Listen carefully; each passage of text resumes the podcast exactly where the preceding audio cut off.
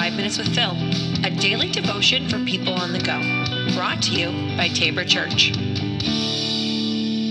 Welcome back to the podcast. This is Five Minutes with Phil.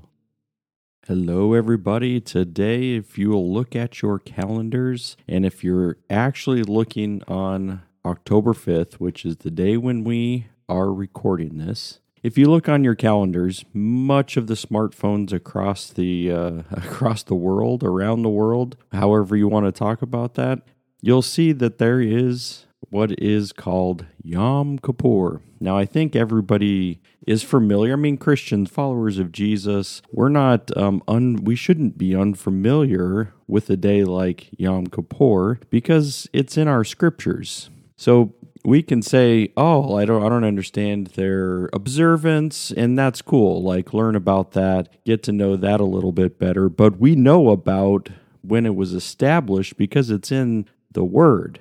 Right, so the Day of Atonement, Leviticus, uh, Leviticus chapter twenty-three. Um, we have a little bit of portion here, twenty-seven through thirty-two. Uh, also, the tenth day of the seventh month shall be the day of atonement. It shall be a holy convocation for you. You shall afflict your souls and offer an offering made fire to the Lord, and you shall not, you shall do no work on that day for it is the Day of Atonement. Yom Kippur, literally um, translated to Day of Atonement, to make atonement for you before the Lord your God. For if any person who is not afflicted in soul on that same day shall be cut off from uh, from his people. And any person who does any work on that same day, that person I will destroy from among his people. Right? So it's a pretty big command. Yom Kippur uh, is it follows the 10 days right after Rosh Hashanah, which is the Jewish New Year, right? So there's the New Year, and then it's 10 days of reflection. There's 10 days to reflect on, and as you would ultimately see this day of atonement, meaning this was the day that they would then make a great sacrifice. They would be able to send the uh, the scapegoat out into the wilderness, you know, with all of the sins of Israel placed on its back, and it would go out there, ultimately dying in the wilderness. So this day of atonement has been established.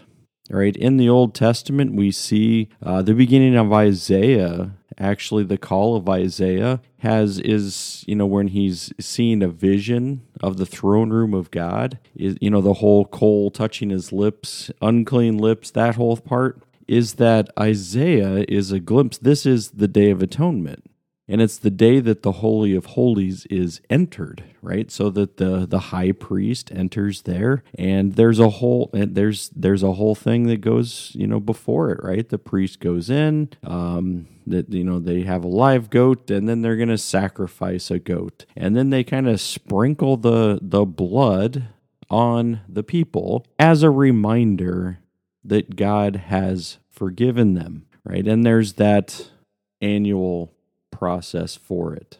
Now, what do we, as followers of Jesus, we don't say, well, that's a dumb thing. No, that would be, uh, we see it in the scriptures.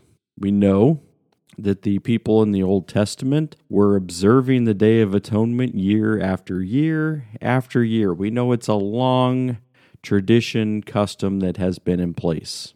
But we also are looking at it in the light of the New Testament, in light of Jesus.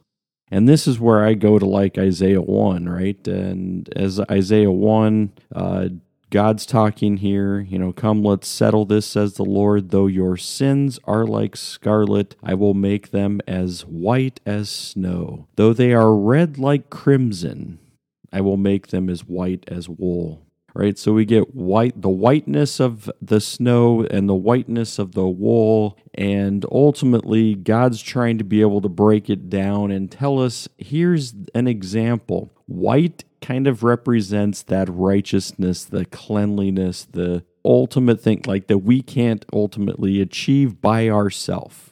I can't make my own clothes white right? And not in a laundry sense. Um, you know, there's probably bleaches out there that can make your clothes white. I'm talking about in this spiritual sense.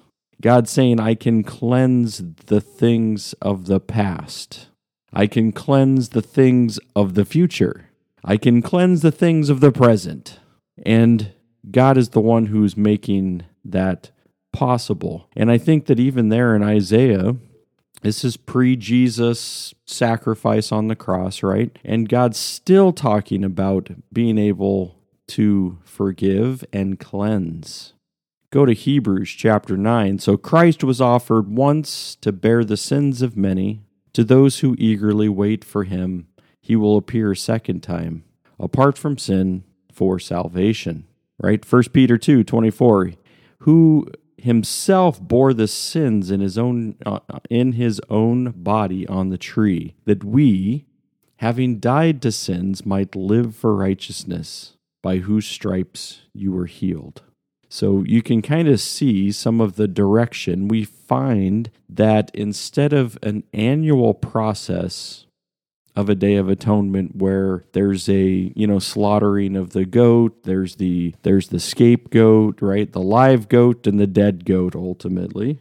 And with that we'd say but in the age of Jesus right with Jesus incarnate in the flesh we see that this is a process that's not necessary for followers of Jesus anymore this is something that as we move forward, we're saying the blood of Jesus is the atonement.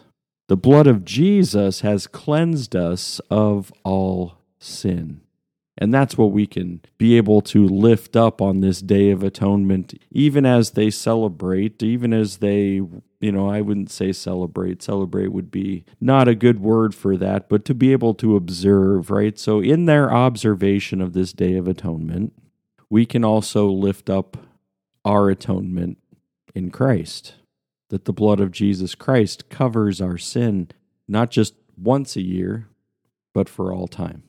All right, consider that today. Consider how God has atoned for you and that how God has shown you his atonement and what that means for your daily life.